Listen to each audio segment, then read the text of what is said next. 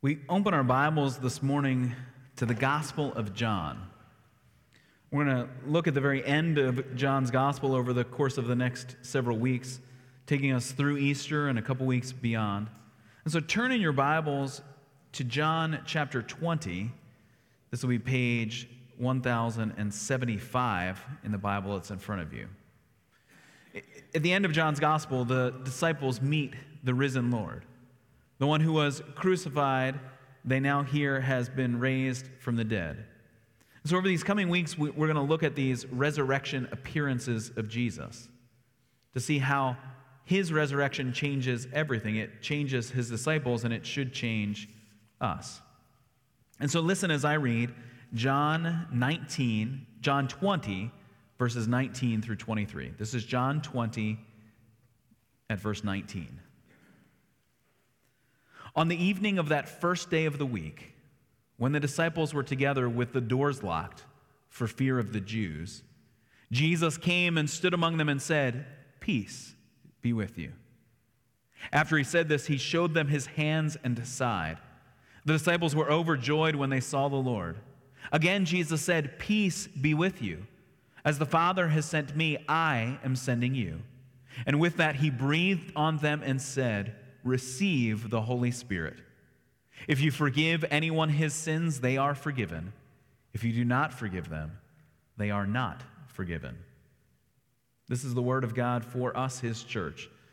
I invite you to bow your head with me in prayer. God of grace and mercy, we pray for your strength, for your sustaining work here among your church that we would be encouraged in the hope of the gospel, strengthened by the power of Jesus and the ministry of your Holy Spirit in our midst. Lord, for those who listen today to your word, whether here in the sanctuary or joining with us in the live stream, those who, who join with us who do not know your love and your mercy, Lord, I pray that they would now trust in you, that they would hear the gospel and understand it they would, they would respond to your love. Lord, for those of us that follow after Christ, strengthen us in the power of your truth that we might be bold in sharing the gospel with a world that needs to hear your good news. Father in heaven, we come praying in Jesus' name. Amen. It's been a crazy day. The morning started when Mary came running to the disciples with the claim they have taken the Lord out of the tomb, and we don't know where they have put him. Peter and John, two of Jesus' disciples, then run to the tomb only to find it empty, with the grave clothes left behind. But Mary stayed at the tomb weeping. Now she returns to the disciples with the outrageous explanation I have seen the Lord. And yet, the disciples, on the evening of that first day of the week, where are they? Look, look again at verse 19 in John's Gospel, chapter 20. On the evening of that first day of the week, when the disciples were together with the doors locked for fear of the Jews. The disciples are in a locked room without Jesus. They're there because they are afraid. And you and I know something of fear.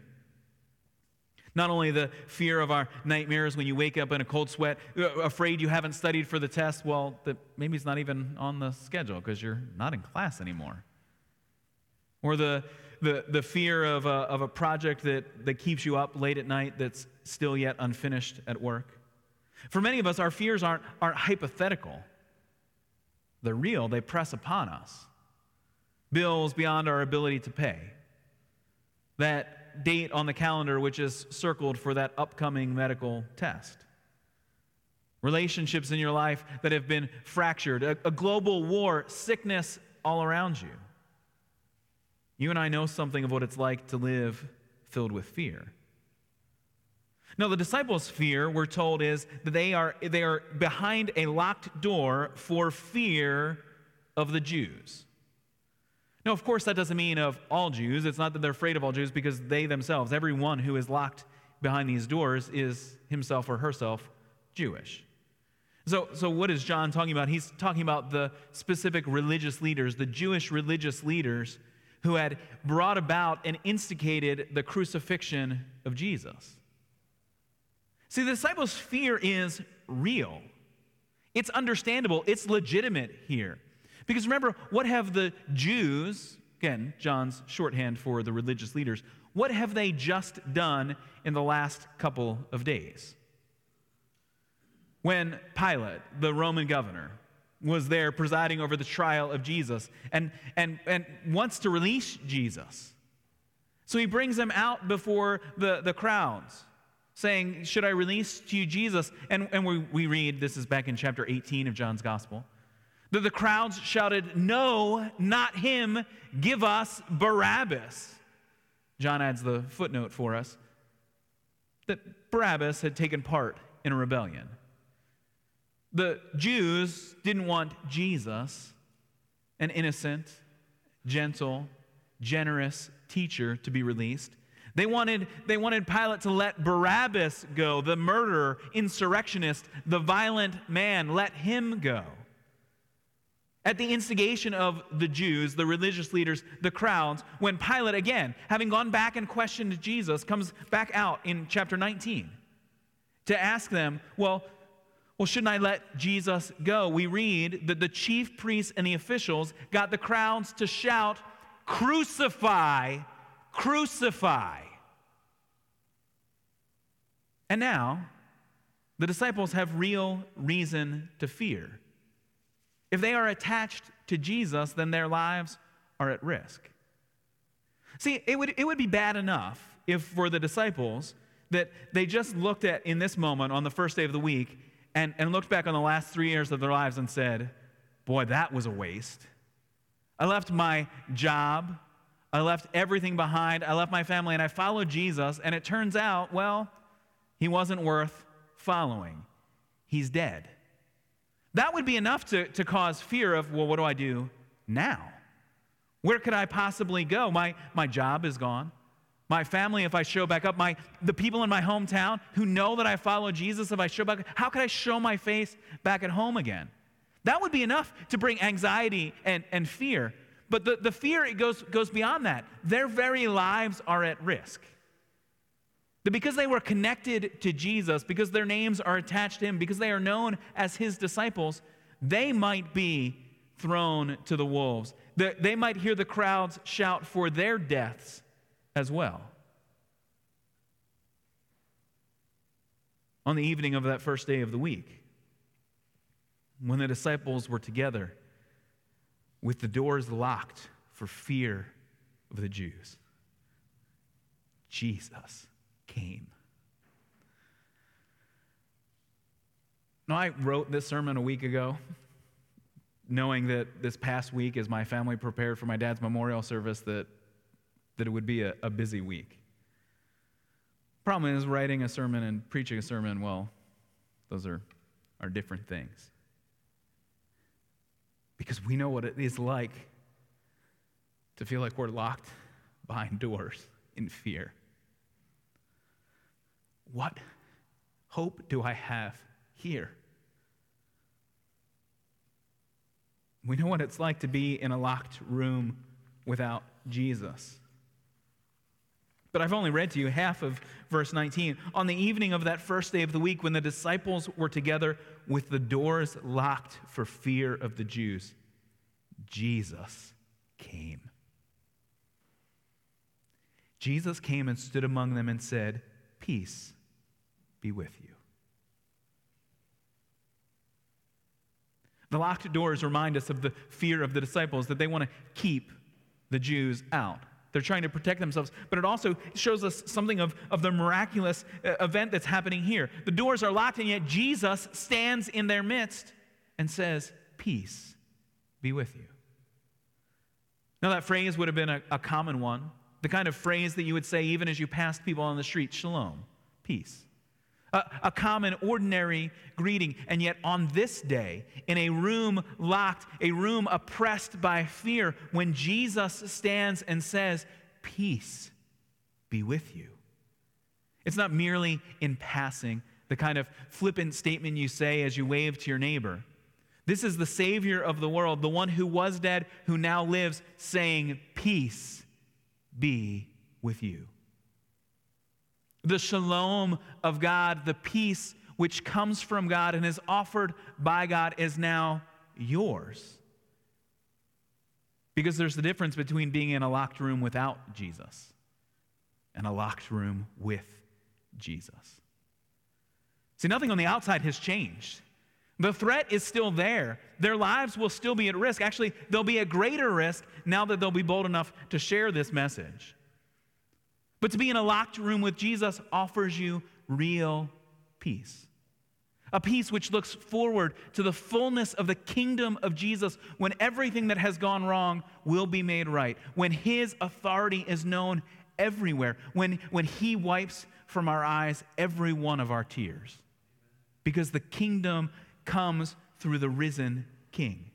The peace that Jesus offers is not a mere wistful peace, but a peace that comes from the powerful presence of Jesus himself. It's not a temporary peace, but a peace that will last now and forever. It's the unqualified well being, as one commentator says, of living in the goodness of God's protection, in the kingdom of God, the full riches of God's promise now here in the risen Christ peace be with you. I mean, John actually points back in verse 21 that, that Jesus said it again so that they would understand what was being offered to them. The door is locked, but the Savior is now here.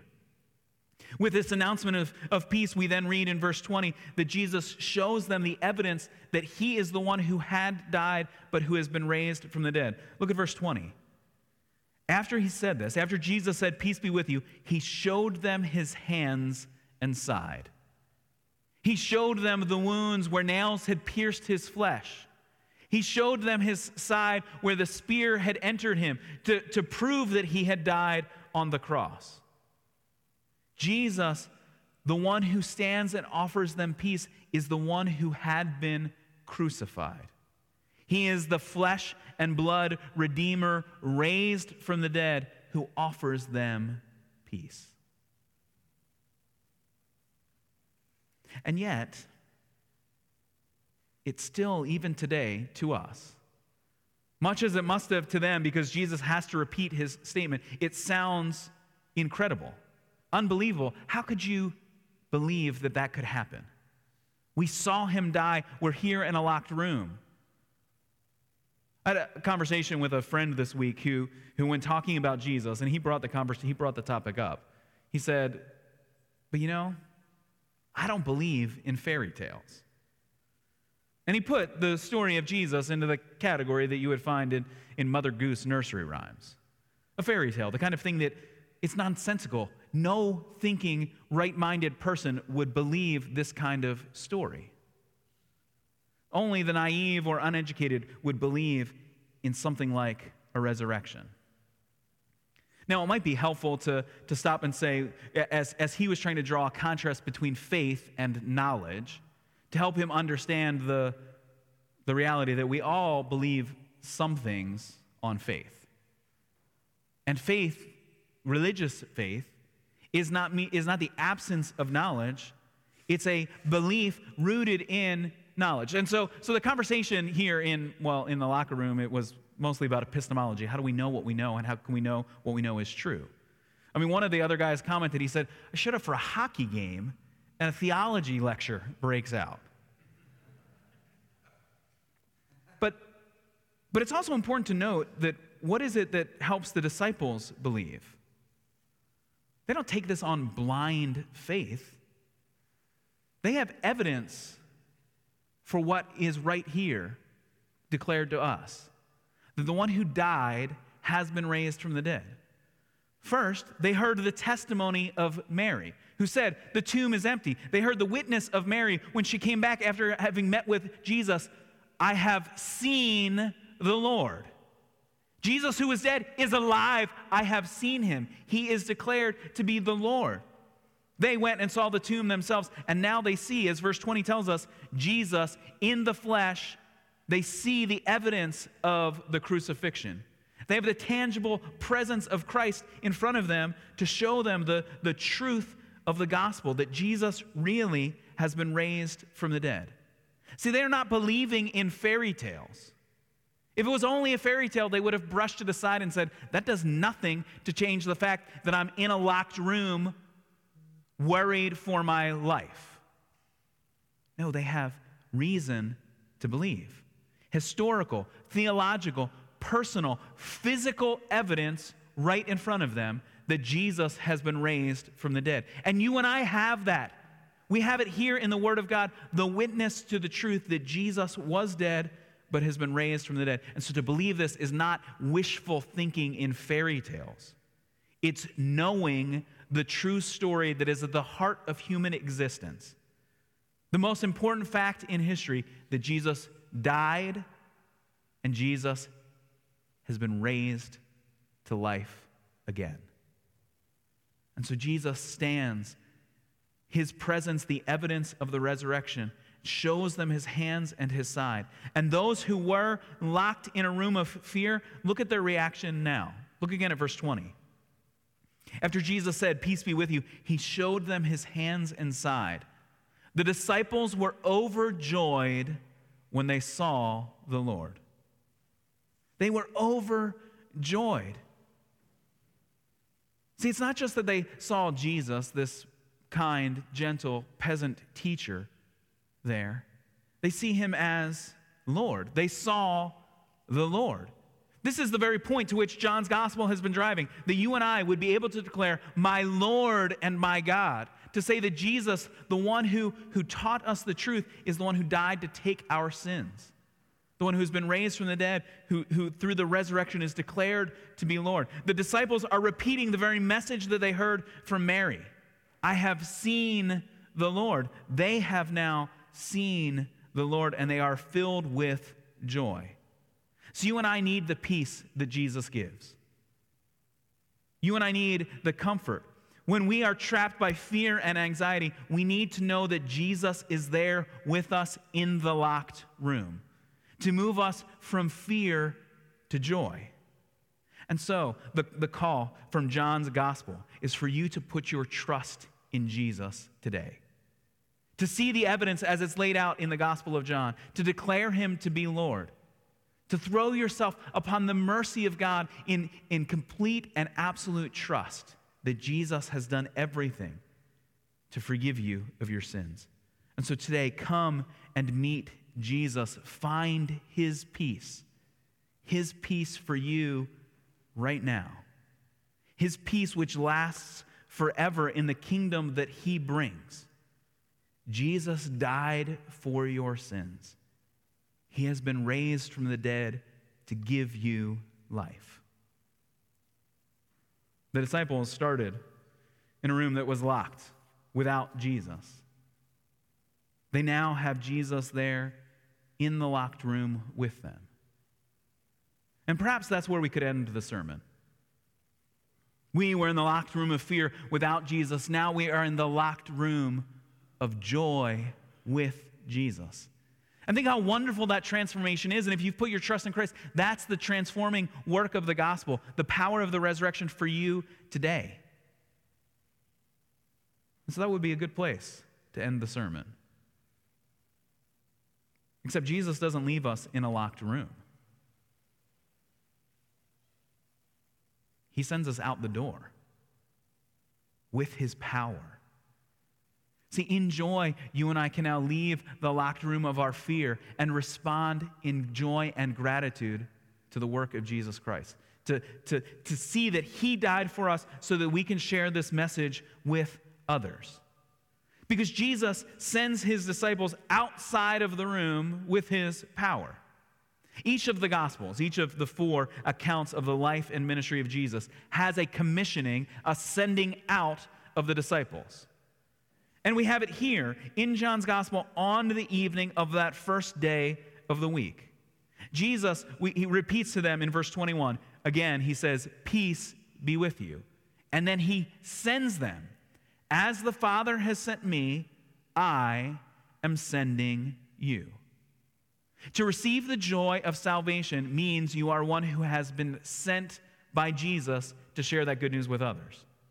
It's not enough for you to keep that joy inside yourself, even in, in, in, responding to the fear in your life.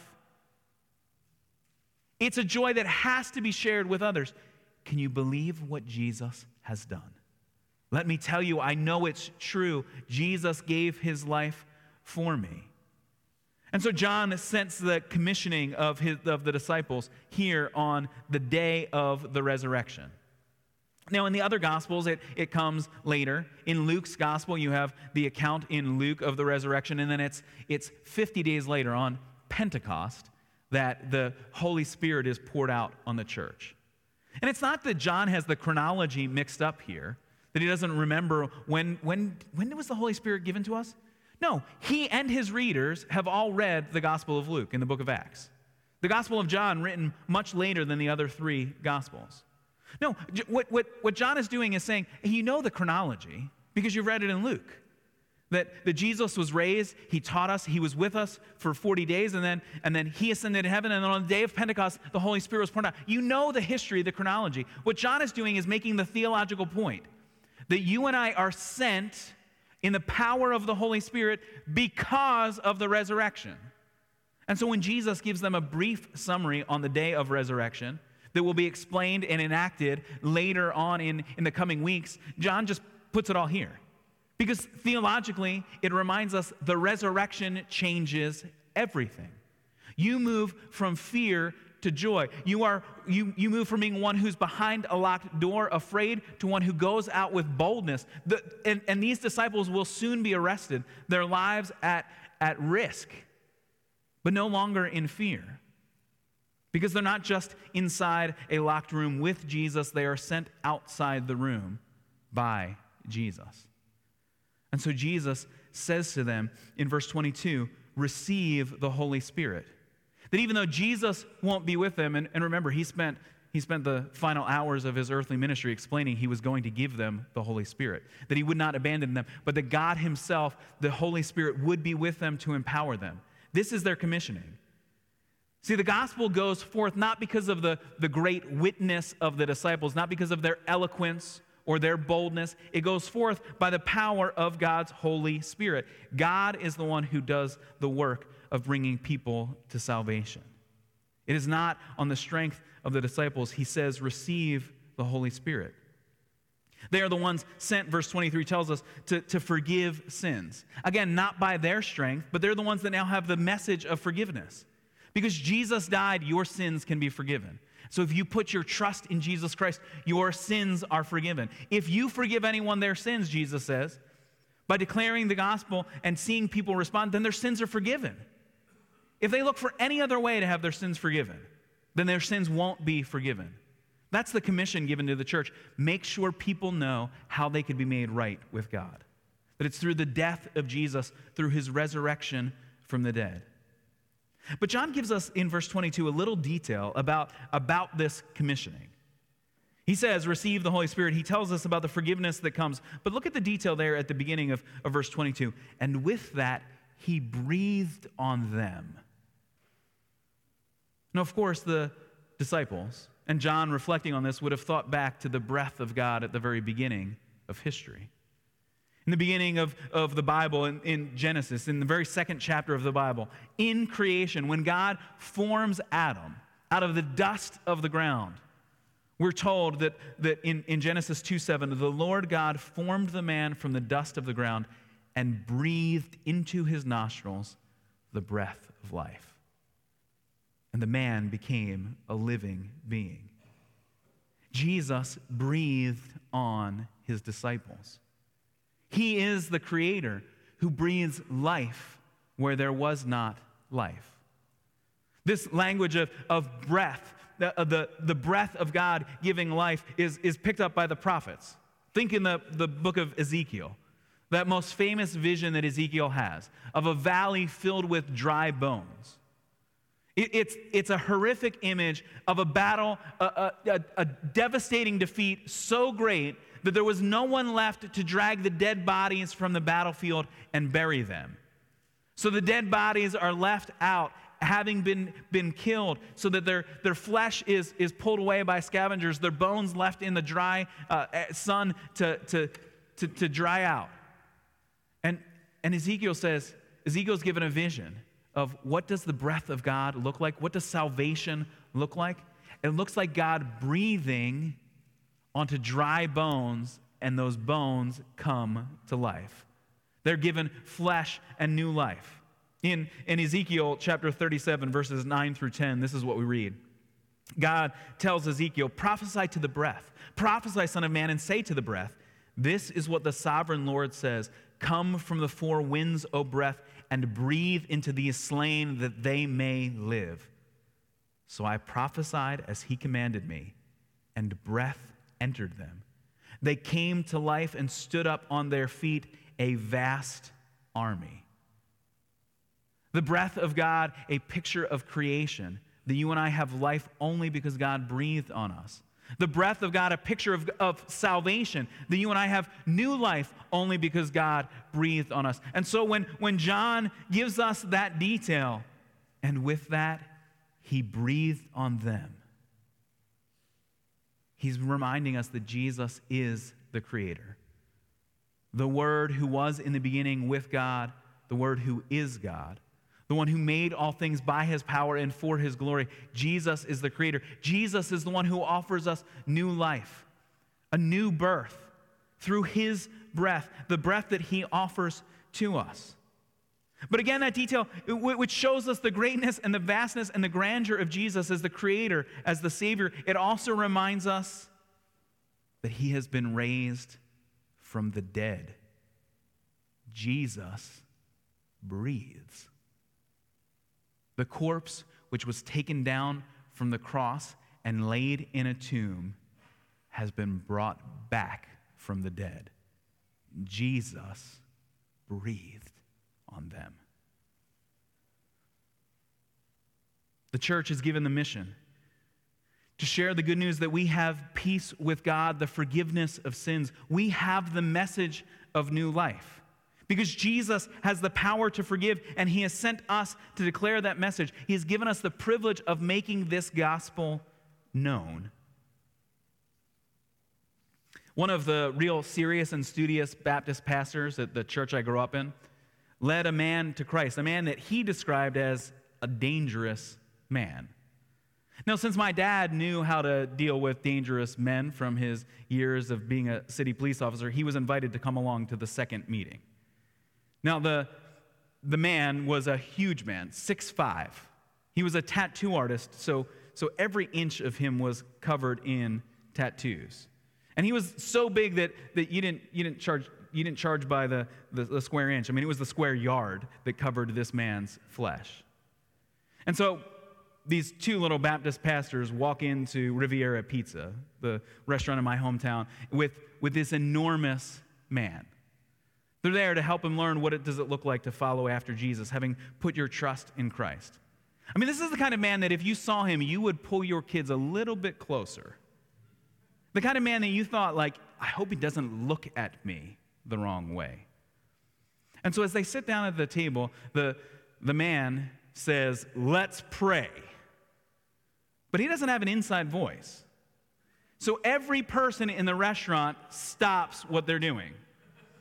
They put the phone order on hold, they stop ringing up at the cashier, and everyone goes silent. Because if he's going to pray and he's demanding it, I think we should all bow our heads. And my dad said that, that this man then prayed a prayer filled with tender joy.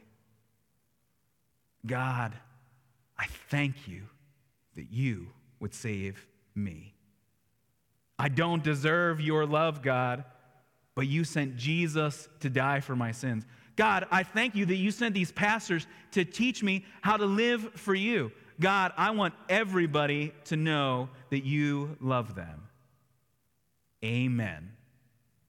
And my dad said, everyone in the room repeated, Amen. So you and I have the privilege from the moment we understand the gospel of making the gospel known. And maybe you won't do it with a big booming voice that forces everyone in a restaurant to bow in prayer with you. Maybe yours will be in the tender conversations that happen with a, a classmate who's desperate for someone to notice them and care. Maybe it will happen with a coworker whose life feels like it's spiraling out of control, and you can say, I have hope for you. I found peace with God. The fear that, that, that is crushing you, you can set it aside because Jesus, the Savior, comes and says to you, Peace be with you. Without Jesus, the disciples would have been left in the locked room of their fear. But Jesus came and offered them peace. He sent them then with the message of forgiveness. That forgiveness is here, right here in God's word for you today, this morning. Your sins can be forgiven now. Jesus, the Savior, died and has been raised again. And making that message known, then, church, that's our mission to share with others this good news. It's been a crazy day, that first day of the week. It started with an empty tomb, trapped in a room filled with their fear. But Jesus came. And Jesus said to them, Peace be with you. Let's bow in prayer. Father, we thank you for the hope of your word, for the good news of the gospel which transforms our lives, that we can know you are the God who loves us, that you are the one who has forgiven us, that Jesus has been raised from the dead. And so, Lord, I pray that those who, who wrestle with this truth would find in your word today salvation, that they would find in this announcement their hope of eternal life the forgiveness of sins. And Lord, I pray that we as a church would be bold in declaring this gospel truth to all who will listen, to our loved ones, our neighbors, our classmates, our teammates, that they would hear the good news of Jesus and that they themselves would find peace. God, as you sent Jesus, send us into the world with this message of salvation.